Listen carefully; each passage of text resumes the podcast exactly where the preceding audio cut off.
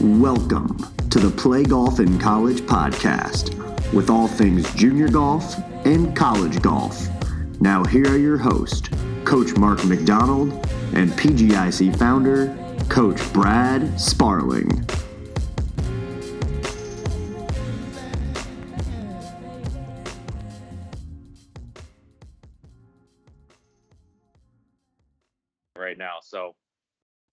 Beautiful. All right. So, welcome back to the Play Golf in College podcast. Uh, we're excited here to have Zac Zedrick with us today, the head men's golf coach at Miami University. Close friend of mine. Uh, I played for him and also coached with him. So, we're going to get things started again. Zac, thanks for being with us today. Brad and Mac, thanks. Uh, thanks so much for having me. Uh, it's a real treat to join you today. Absolutely, we're glad glad to have you. So let's start things off a little bit. Uh, we've we've done this with a few coaches now, but we just want to hear a little bit about your coaching philosophy uh, and how you work with players, or um, just in general, just your philosophy on coaching. Yeah, so um, that's a great question, and and I think for me to to get to that point, I got to take a couple steps back and kind of start with. I think any any philosophy you have or any way of doing things that you have in anything in life it, it really goes back to you know what what are your what drives you what motivates you and then what do you believe? And you know ultimately um there it really comes down to just a few things that are you know kind of driving and motivating me as a coach. And the first is just the fact that golf has literally given me everything that i have in my life I mean, literally everything. Um, I was very fortunate to um, have the opportunity to to get a little bit of scholarship money and play golf at Michigan State for um, the coach at the time, Mark Hankins, and uh, he he helped me get my start in coaching. He helped helped. Uh, he was a he was a big advocate for me in getting my first uh, coaching job as a GA at the University of Toledo. And then uh, while I was while I was there, um, you know, we didn't figure it out till after we graduated, but uh, met my wife Amanda, who is a member of the women's team, and you know, we we've got two beautiful children, um, and you know, I'm still coaching. Um, so literally everything I have in my life, I owe to golf. So, you know, as far as what I believe, you know, one, I, I just think you got to do your best, whatever it is. You know, how you do anything is how you do everything. So if you're coming to Miami, um, you know the golf that should go without saying. I mean we're a division one program so ultimately there's two trophies that we're playing for um, at the end of the year. And um, but along with that you know we have high expectations for how you should perform in school. You know not everyone is going to be a four point student but we know where everyone's best is academically and we're going to expect that out of them. Um, and obviously as a teammate um, you know the the the the way you handle your personal relationships the way you handle your relationships with your teammate that does affect um, that does affect our our performance. Um, and that that kind of um, circles into the next thing which is you know relationships. Relationships are incredibly important to me. And ultimately the guys have to trust me. I have to trust them and they have to trust each other and that doesn't happen without really well formed relationships. And it might be easy to go down the road and think that it's just trying to be buddy buddy but it's like really understanding um, everyone at an individual level what what's motivating them to get better. And you know I, I, I coach everyone as a team but you also have to coach everyone um, individually. So and it's a lot of hey let's go grab lunch or let's go grab a cup of coffee or let's come over we're gonna we're gonna grill up some steaks at my house tonight. And it's it's it's really getting the, to know the guys at a personal level so that when you do have those hard conversations and you're holding them to a high standard and you're holding them accountable it's it's not this transactional relationship but you know in the moment you know the guys might be you know someone might be a little upset but as they get away from it they realize okay coach coach sees a lot in me and he's holding me to a high standard. And ultimately you know as time goes on, guys are thankful that they had someone in their life that really believed in them. And because they believed in them so much, it meant they, they held them to a high level um, of accountability. Um, the last thing, too, is that, you know, up until the, the day these guys graduate from college or the last tournament they play in college, if you think back, and, and we're all parents now, and we've you know, we've grown up having had parents, and now we all all are parents you realize that up until that day you graduate from college, your alarm clock is set for you. Even right now, you know, we, today's an off day for us, but guys have class You know, guys might be meeting with a professor or meeting with their academic coordinator or getting an extra workout in with their strength coach. So there is, you know, something externally that is um, making them set their alarm for a certain time. And it's it's interesting how that day after you graduate, it completely flips. And for the rest of your life, your alarm clock is up to you. And that's a very awesome, but also a little bit of a scary thing to someone that for 22 years is, has kind of had a lot of things set up for them. So my job as a coach is to get them ready for that.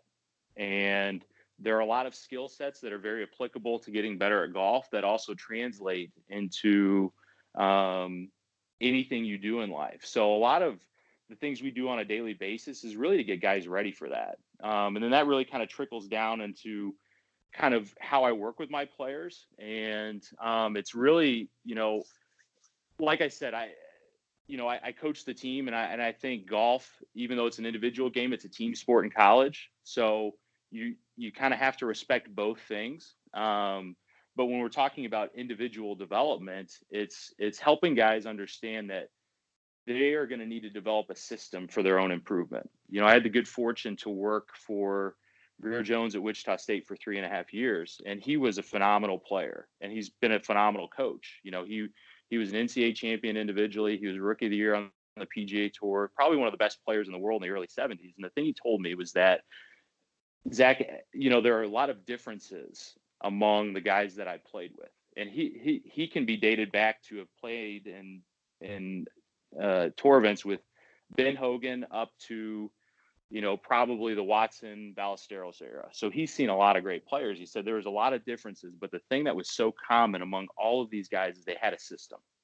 They knew what they did well, you know, weaknesses they needed to manage. They knew how they needed to practice, how they needed to allocate them, their time. They knew who they were as a player.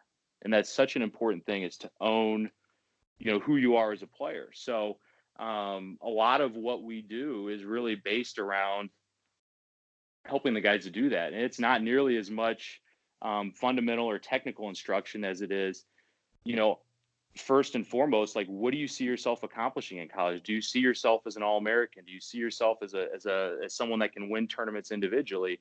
And then it you know it works all the way down to what are those habits you need to be doing on a on a daily basis. And yeah. um, that's some great info, Coach. Um, I want to just touch on that a little bit. So in regards to practice and somebody's individual development, talk to us um, in greater detail about your beliefs surrounding that, and maybe give us some examples of how things have changed for your program over the years and what you guys are currently doing.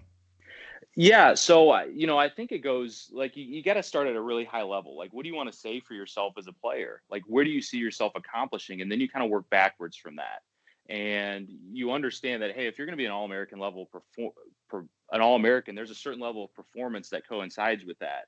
Um, and in the in the t- and you guys all know this because you work you know brad you were a coach for a long time and you both are working with middle and high school age players like it's the same thing in college. It is it, it, it can be a real challenge to get someone to see past what is right in front of them. It's it's hard to get someone to understand that what they're doing on March 14th has an impact on what's going to happen, uh, not just in May of 2019, but May of 2020.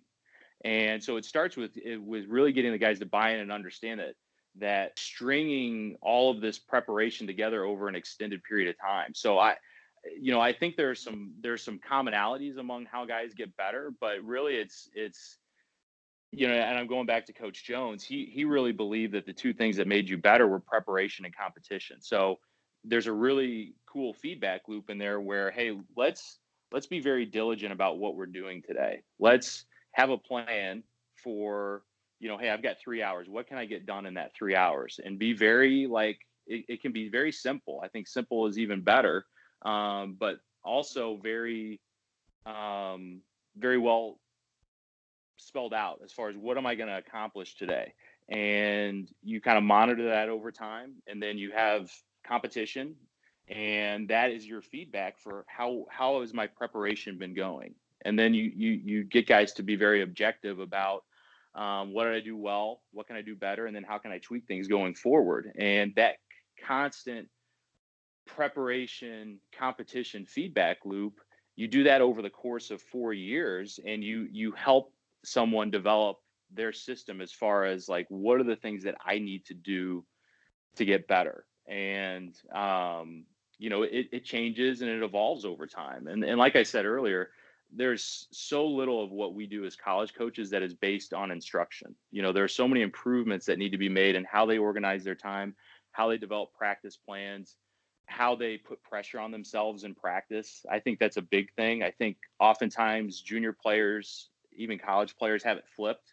They work to get comfortable in practice, and then they go to a tournament, and it's a very uncomfortable environment, and you freak out and you don't perform well. And I'm a big believer that we've got to really put appropriate pressure on our guys at home so they learn how to deal with it. It's really hard to, you know, perfectly mimic the pressure of winning your conference championship. But you can put guys in, in situations where they're really feeling the heat and they've got to perform well for themselves and they've got to perform well for each other. And um, you develop some skill sets around, well, how do I how do I manage that pressure and still perform at a really high level? So, you know, we we really look at you know how guys spend their time individually, but we also you know put them in situations where um, you're feeling a little uncomfortable and you and you find comfort in that discomfort. Right. so give us some specific examples of that because I think that's a great topic and a lot of people uh, need to pay more attention to that. Yeah. So and you can do it individually, you can do it as a team. And like I said, I, I think the pressure of team golf is is a lot greater sometimes than even individual golf because um, the example I'll use if, if you know Brad and Mark, I said, hey, you guys go make um, five four footers in a row. You know, you guys could pick up whatever putter is sitting next to you and go do that right now.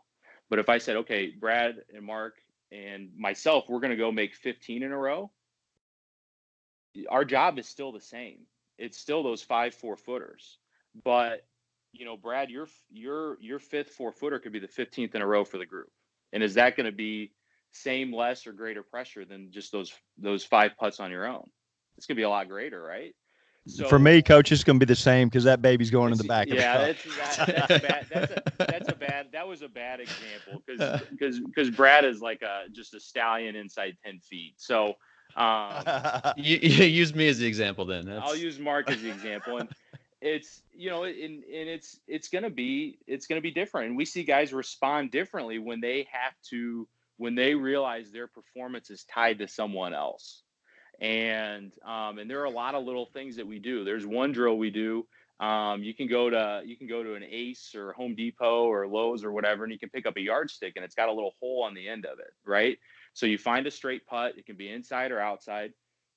Excuse me. You set your ball on it, and you know it's it's a great drill for you know starting line and contact because if your alignment's off or you miss hit the putt, it's coming off the ruler you know some way shape or form it is going to end up off that ruler before it rolls into the hole but if you if you can get your contact down and your alignment down which i i think we would all agree those are pretty critical things inside five feet you know i think more often than not people miss short putts just because they don't hit the center of the face um so anyway it's it's a it's a it's a great drill just for practice but it's also an even better drill i think for um, you know, putting some pressure on the guys. So we have guys come in and, and we've got it right now to where they they'll hit 18 putts. And we we even set it up like it's a tee time. Like, hey, Brian's coming in at one o'clock and Lorenzo's coming in at 1:30. And it's like you got to get yourself ready for that competitive moment. And you come in and you hit 18 putts. We set a baseline as far as what we think a good kind of reach goal is, and then the guys come in and and you hit your 18 putts and it's kind of a one or zero. Did we get it done as a group uh, and did we not? And it it's as simple as um, you know we did in the off season where we typically do our strength training and conditioning sessions in the afternoon during our off season. Um, but Thursdays the guys would come in and, and, and hit their putts, and if we met our goal, great. And if we didn't, um, the the lift on that Monday morning was at 6 a.m and there's nothing less you would like to do after a weekend than to have to you know drag yourself out of bed at 5.30 and go and go to the gym at 6 a.m um, but for me if the team didn't get it done that meant my workout was at 5 and that's a good reminder to me that you know we're all on the same side. And if these guys don't get it done then i did something wrong along the way. I've got to correct myself along the way to help them continue to get better. So that's just one example. Um, you know there we we have a modified combine that we do now where um, you know again we we we figured out what our baseline level of performance was and then we set a goal that was a little above that and you just put in the appropriate you know rewards and consequences for getting it done or not getting it done and and I know that um, some people you know might not be a big fan of the carrot and stick and it's not necessarily something I, I want to do all the time because I think you know just being intrinsically motivated to compete at a high level is is kind of the ultimate thing. Um, but again we're trying to mimic the pressure of competition. And we all three know that with that example i gave about the ruler if if the goal was 153 out of 162 which is our current goal right now and with nine guys you get one miss on the ruler. That's that's high stakes. And if you don't get it done none of us here wants to be the guy because if if we only make 152 putts as a team, the first place everyone goes is they look at the board and they say who they see who made the fewest amount of putts. And no one wants to be that guy. But those are the things you have to do to kind of almost, you know, create that kind of pressure. But it's the same kind of pressure you feel in a tournament. You know, if you're three over through five, you you don't want to be the guy that that doesn't count or ends up counting and he shot 77 and um, so we've that's something that's really evolved in our program. It's something I've always believed, but you know, we we have the the, the players now that you know they really want to be coached hard and pushed, and and they really want you know to be put in those situations because ultimately these guys want to perform at their best, and they understand that um, they're really starting to understand that if we're going to do that, then we've got to put ourselves in some uncomfortable situations at, at home to do it. Um, there, right. there so you're you're trying to basically reinforce the fact that you've got to get better every single day, and if you do that over a long period of time, you're going to see huge gains. Um, you're trying to always put them under pressure, whether it's individually or, or as a team, and you're holding them accountable. Is that pretty much summarize? Yeah, you know, I Mark knows I like to talk for a long time, and uh, that, but you you basically put a bow tie on it. Is I just think that I just think that you know, if you are really diligent about what you're doing every day, you know, you can get incrementally better. And it, it, it's almost imperceptible. Even if you have what feels like a bad practice, if you structured it appropriately, then you're still going to get that one tenth of 1% better. You know, sometimes you dig with a shovel, sometimes you dig with a bulldozer, sometimes you dig with a spoon.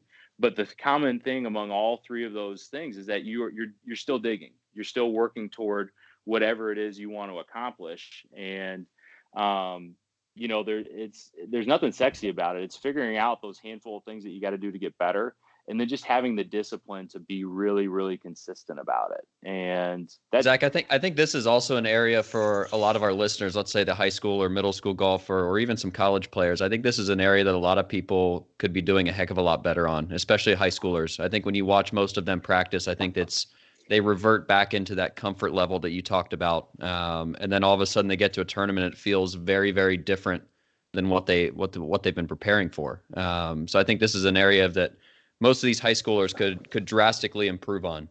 Well, and here's the problem: is that we are the only sport that does not practice on our field of play. You know, you think about a driving range, you think about putting green. A putting green gets a little bit closer because you can take the flag out, or I mean, I guess now keep the flag in and hole your ball out but a driving range is not even close to hitting a tee shot on the golf course. And it, it's the equivalent of you know setting up a net in a parking lot and say hey let's play tennis. It's you're going to get some reps in but it's not the reps that you need to get better. And a driving range it just creates it, it's an environment that is set up to practice i think in a lot of ways the wrong way.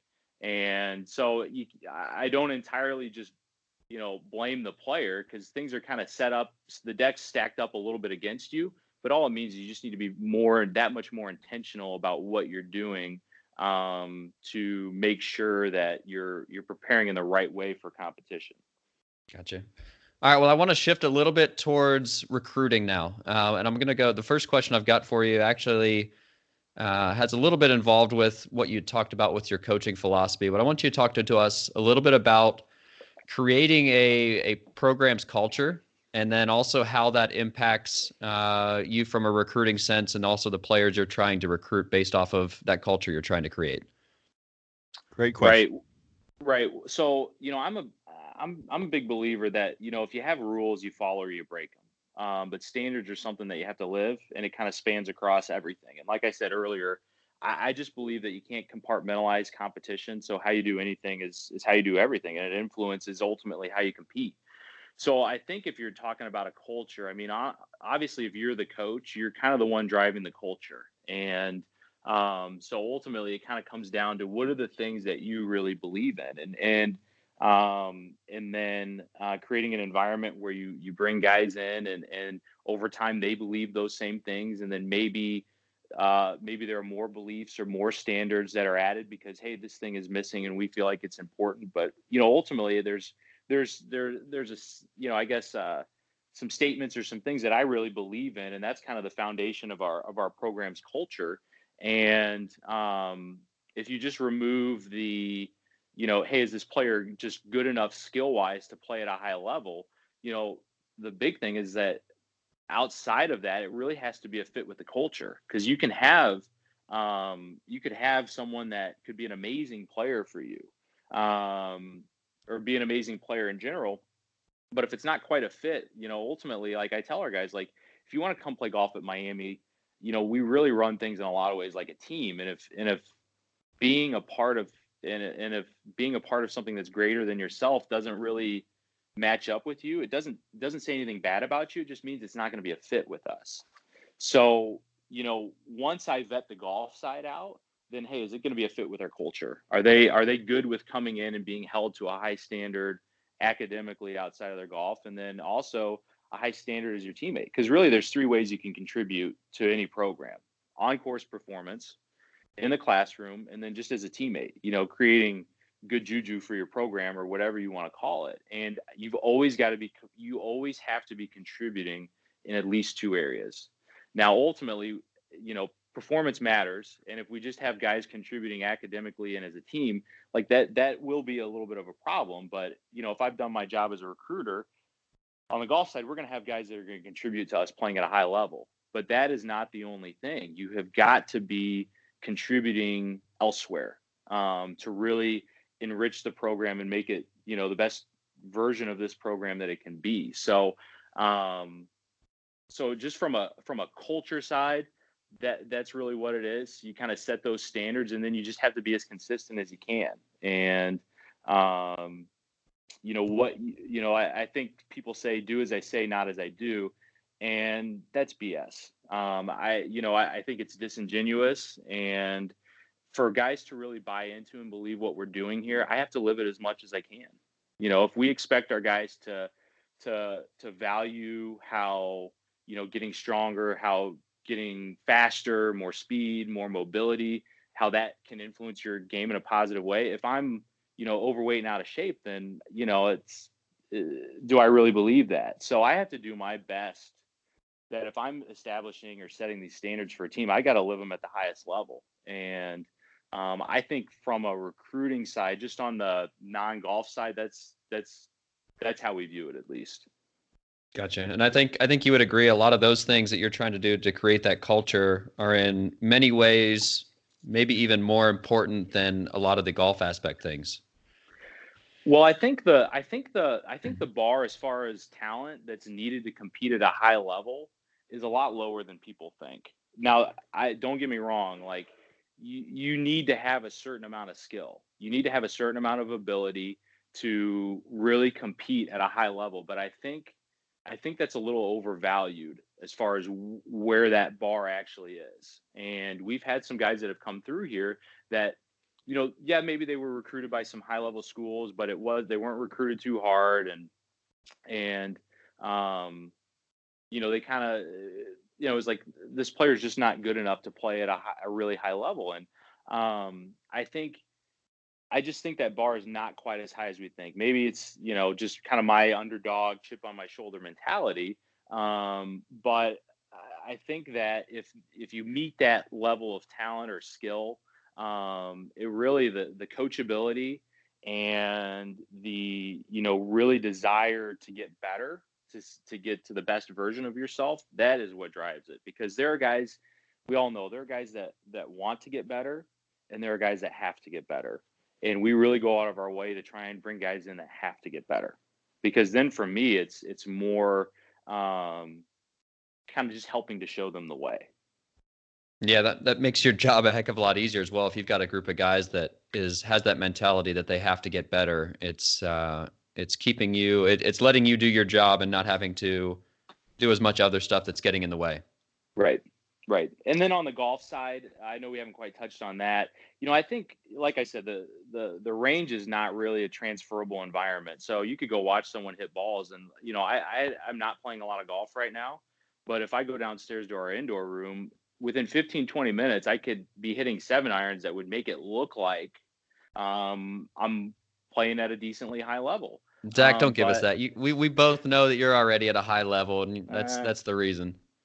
So so anyway, so uh, you know, but if you put a scorecard in my pocket and I got to go post something, it's going to be a lot different, right? So ultimately, I you know, golf is really about that ability to adapt. And when we're when I'm out evaluating um, player, it's you know what how how high is that skill set? How can you know maybe someone fundamentally isn't quite all the way there and there are some things that I, I look for that i do think are really important even at you know that 14 15 16 year old level. Um, but you know what happens if they're playing in a lot of wind? You know what happens if you know maybe someone all they use is their 58 degree wedge around the green and that's not necessarily a bad thing but what if they get in a situation around the green where that club is not an option? How do they adapt you know um, how do they handle a playing uh, a competitor in their group that you know is frankly maybe kind of a jerk and, and a little bit of a distraction? How do they handle that? How do they handle having a bad day? Um, how do they handle other adverse conditions? Um, and then there's all those little shots on the golf course that i think give you some insight into how they take their kind of base fundamentals and adapt it to what's to what's right in front of them so um, so from a from a you know I guess a pure evaluation standpoint, I, am really looking at that that ability to to adapt and and then just how they compete, you know, and and if you know you have a guy that you know I thinking back to um, we recruited a player he, who, who recently graduated, Patrick Flavin, that was you know enormously successful at Miami. Um, every time I watched him play, you know, leading up to to recruiting him, he really didn't play that well. Um, but you could just tell the way that he competed that he was oh whatever he shot was the very best he was going to shoot that day. And I think uh, um, you know of a couple other guys that we've recruited that you just watched them play and maybe it was maybe it was 67 maybe it was 76 but you knew that what they gave that day was everything that they have and that's a big deal to me and that's a big deal in a team where you know, if those other four guys know that, hey, this guy, he struggled a little bit. He shot 75, he shot 76 today, whatever it was. But I knew that he gave his very best. That's that's still contributing to the to the team. So I think Patrick's a good person to bring up just because I think a lot of people that are listening can relate to Pat as a high school golfer. Um, Pat was obviously not the biggest kid, uh, still isn't, but I think you mentioned a couple things. I think you mentioned a couple things about Pat though that sets him apart from other players.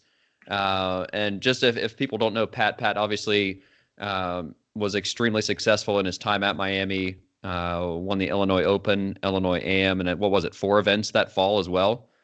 Yeah, he uh, won four events in a row. And yeah, and then eight, eight, in his career. Yeah, that's not all bad. And also just recently won uh, the Q School event down in Brazil a few weeks ago. So he's been mm-hmm. extremely successful both uh, in his time at Miami, then also at his, his short time playing professionally as well. Was there anything else in the recruiting process when you were watching Patrick that that stood out about him as a player, or as a person, that you kind of had that feeling that he was going to be uh, someone special? Well, you know, the the thing that really sold it for me, and I've told this story before, is I remember he was playing in the because I had watched him play, and like I said, he hadn't played great, but you could see that, you know, fundamentals overall were on a good track. His skill sets were, you know, kind of where they needed to be and improving.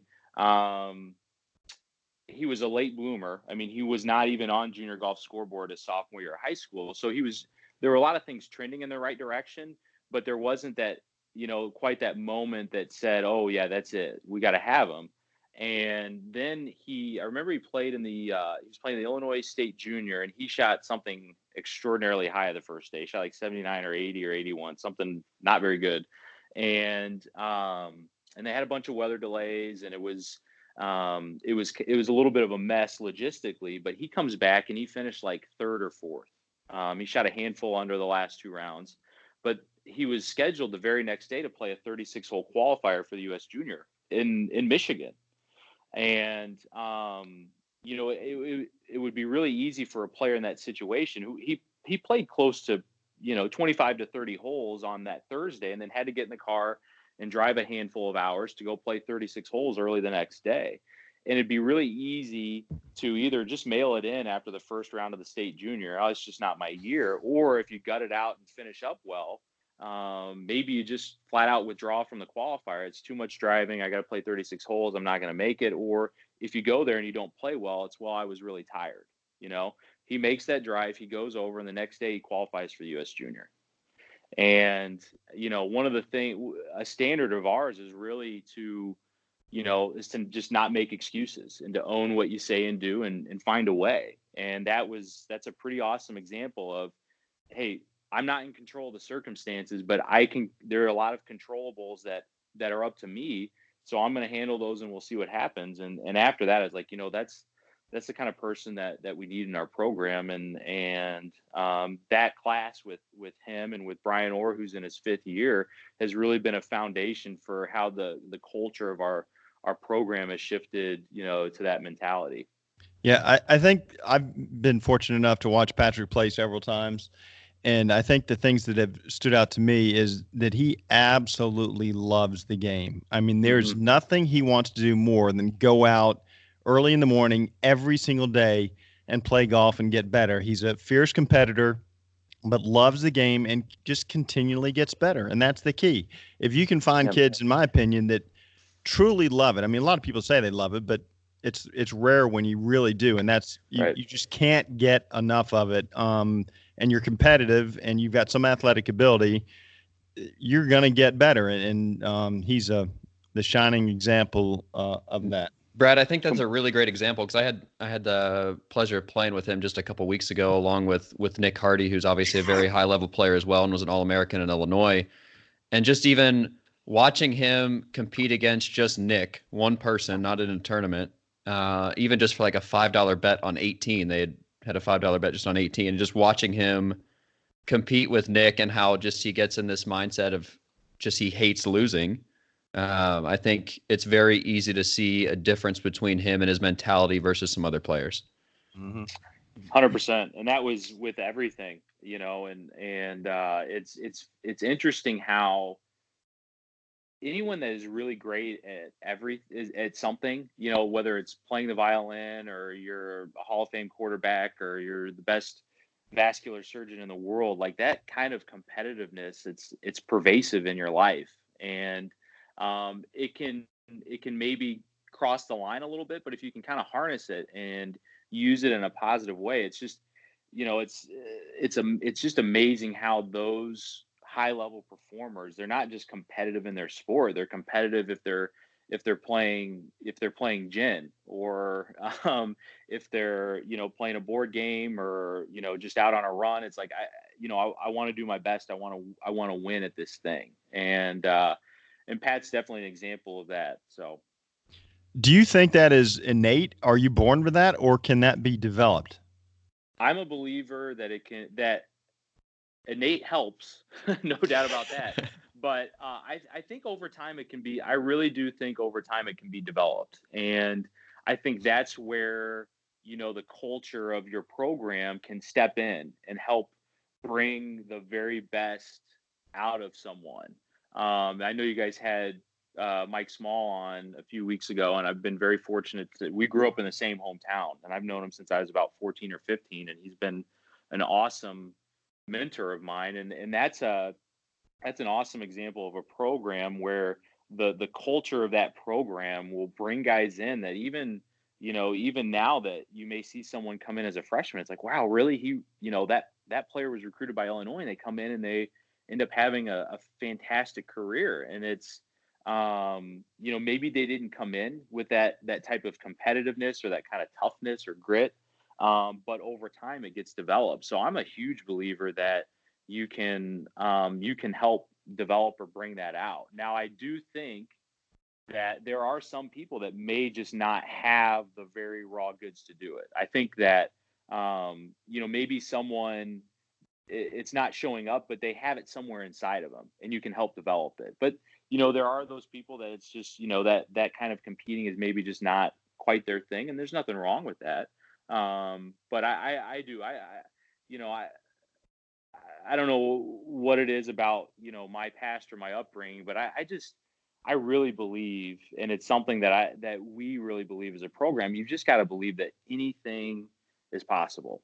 That you can really, if if your work ethic, if your coachability, if your mentality is there, that you know the only ceiling on what you can accomplish is what you really think you can accomplish. So I think it's something that can be developed. It takes work, it takes time and intention, but I, I do think it can be brought out of someone, no doubt, in the right in the right cool. circumstances. Hey, I want to transition quickly back to a question on recruiting. So, uh, when I mean, you have a lot of people communicating with you, reaching out that are prospects in high school. What are some pet peeves that you see, or or things people should not do, um, or maybe some suggestions on how to best approach the recruiting process when they're communicating with the coach? Well, you know, I'll focus on kind of what what you ought to be doing, and and I think first off, and and you guys do a great job of this, is you really help set the expectation for, hey, this is where you're at right now, and this is where it's likely you can go in the next few years. So these are the opportunities that are likely going to be in front of you. So it's good to have those reach schools, those places that, hey, if I if I really get going, maybe this will work out. But you also have to be, you know, somewhat realistic about where you're at right now, and then what type of you know competitive opportunity is going to be in front of you. And then, you know, ownership's a big thing in our program, and and I think that trickles down to the recruiting process. I think the the player has to take ownership of that process and be proactive in reaching out to coaches. You're not. Uh, I would rather um, have someone over communicate with me than under communicate as a player, as a as a potential recruit. So um, ultimate, and it's hard. It could be hard hearing that no, but that is the worst outcome that's going to happen is that a coach says hey i appreciate you reaching out i appreciate your interest but this is where we're at and it's just not going to be a fit that's that's the worst outcome so don't don't be afraid of of you know starting that communication um, and i think it's important that the parents are involved in the process as, as it relates to kind of helping to guide and to provide advice and i think it's you know i i you know i part of what we do on a visit is is if someone visits our campus, you know, and we're serious about them being a part of our program, I have them spend time with our players over a meal. And while um, that recruit is with our players, I'm with the parents and answering the questions that you know they're going to feel more comfortable just asking me, just like that recruit is going to feel most comfortable asking players about. Um, so I think it's it's important to educate. It's good that the parents get educated on what a program is about um, but I think they also need to empower their their their child to really take ownership of the process. Um, because ultimately when you get to a school and especially in our program like we're really trying to develop self-sufficiency. And um, there's a lot of guidance and a lot of mentoring but there's not any hand holding at miami and there's this it's a subtle but very significant difference. And um, if you see a parent that's really overtaking the communication and almost communicating on behalf of the recruit that's frankly that's a little bit of a red flag because you know that that recruit is going to end up being a member of a team somewhere. And mom or dad is not going to be readily available to take care of anything and everything. And that because you guys know it's not just a, a, change as far as leveling up with golf or with school it's a huge huge life change and there are so many little things and my parents i have an i have amazing parents and they did an incredible job raising me and my brothers and sister um, but going away to college was still a slap in the face. And um, when you don't see a recruit really taking ownership, um, it's it's a little bit of a sign of what might come down the road. That you know they're just they they they have a hard time with that capability of like being able to take care of some of those little things themselves. I think that's a lot of really great advice there, Zac. And that's uh, if I'm being completely transparent, I think uh, one thing I've stolen from you that when we're working with our players is is trying to see if we can get some time set up where our players can can either have some sort of meal or sit with some uh, some current players and and get some feedback from those players because I think uh, for the most part, your current players give it pretty straight to the recruits that are on campus about how things are, uh, maybe some information about you that you might not even tell them. But I think that's a great opportunity for for both pe- both parties, if you will, to get a, a good feeling for the actual program. Well, here's the thing: is I, you know, I don't want to pull the wool over someone's eyes. You know, I want I want eyes wide open during the recruiting process, and and I'm very direct with our players. Like, this is not a recruiting pitch. This is this is simply this is what it is to be a member of the golf team at Miami, and the good, the bad, and the ugly of it. And so that if someone we get to the end of the road and they say, "Yeah, I want to come play for Coach Zedrick and I want to come play at Miami," then they know exactly what they're getting into. And the great thing about that is that if they know what they're getting into, they are 100% invested in that.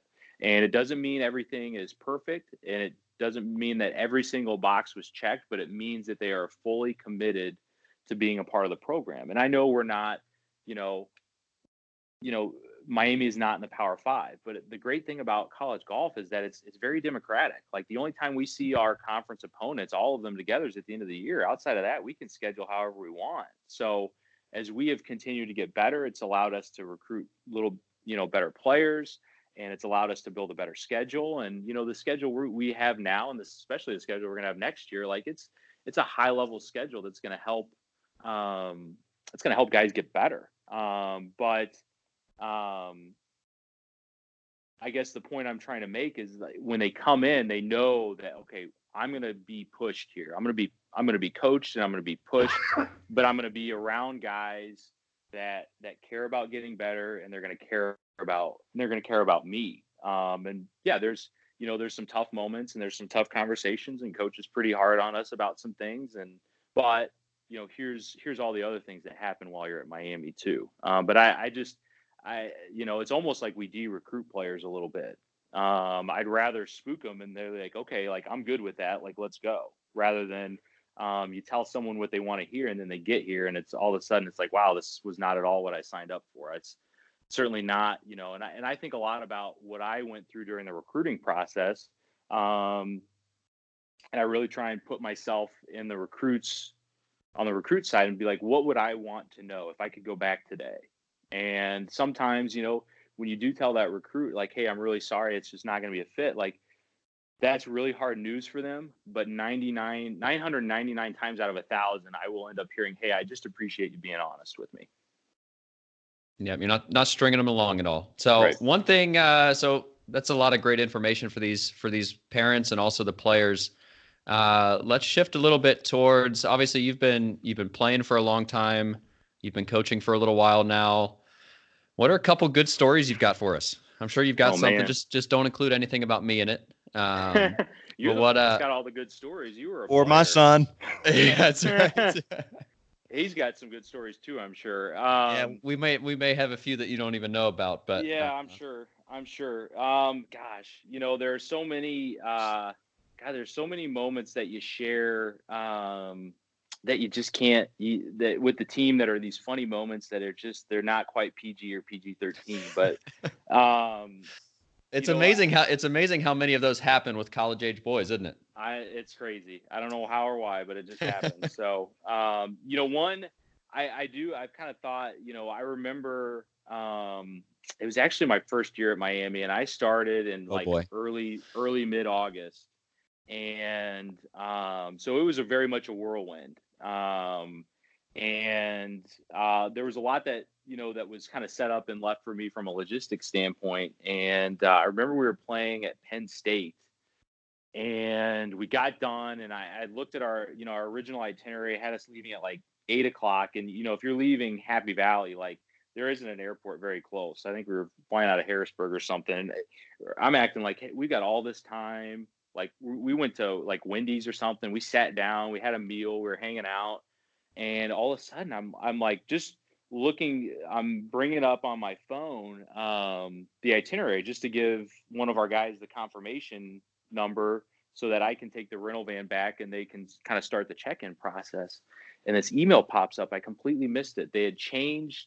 There was a schedule change, and our flight outbound got our flight to DC got bumped up like three or four hours. So we go from having three hours to having about like 35 minutes.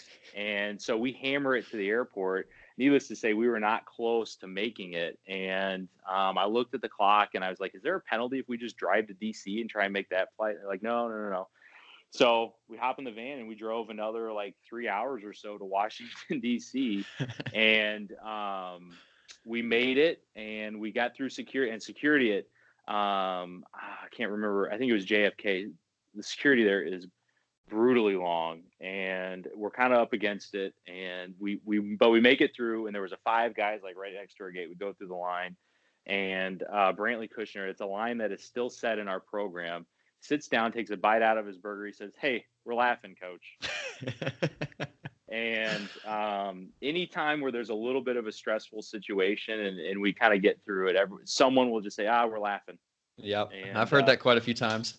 Yep, yeah. So, um, but you know, I, I, think you know we we just got back from a ten day trip. Um, we played two tournaments in um, uh, South Carolina and Arizona. We played at uh, Colleton River and then uh, Desert Mountain, two awesome facilities. And you know, there's I'm a I really I think the best things that are accomplished in life are accomplished as a team or as a group, you know, or as a collective, more than just anything you do on your own.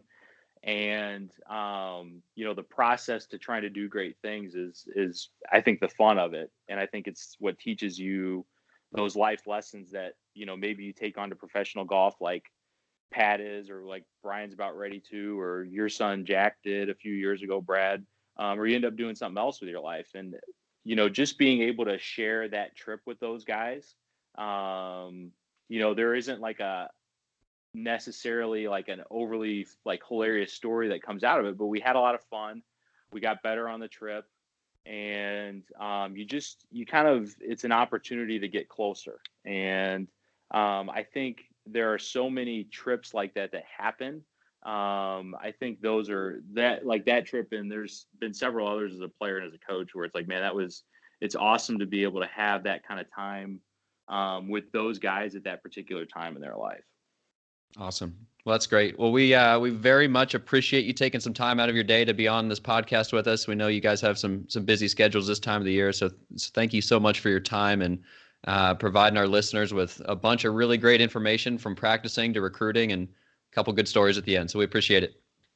Well, thank you guys, and and uh, you guys are you guys have it figured out and are doing it the right way. You guys are uh, looking at um, developing young players from from a very holistic standpoint. Um, I think you guys are doing an awesome job and, and appreciate what you're doing for for the game. Thanks, Zac. Appreciate having you on. Yep. Take care, guys. Thank you.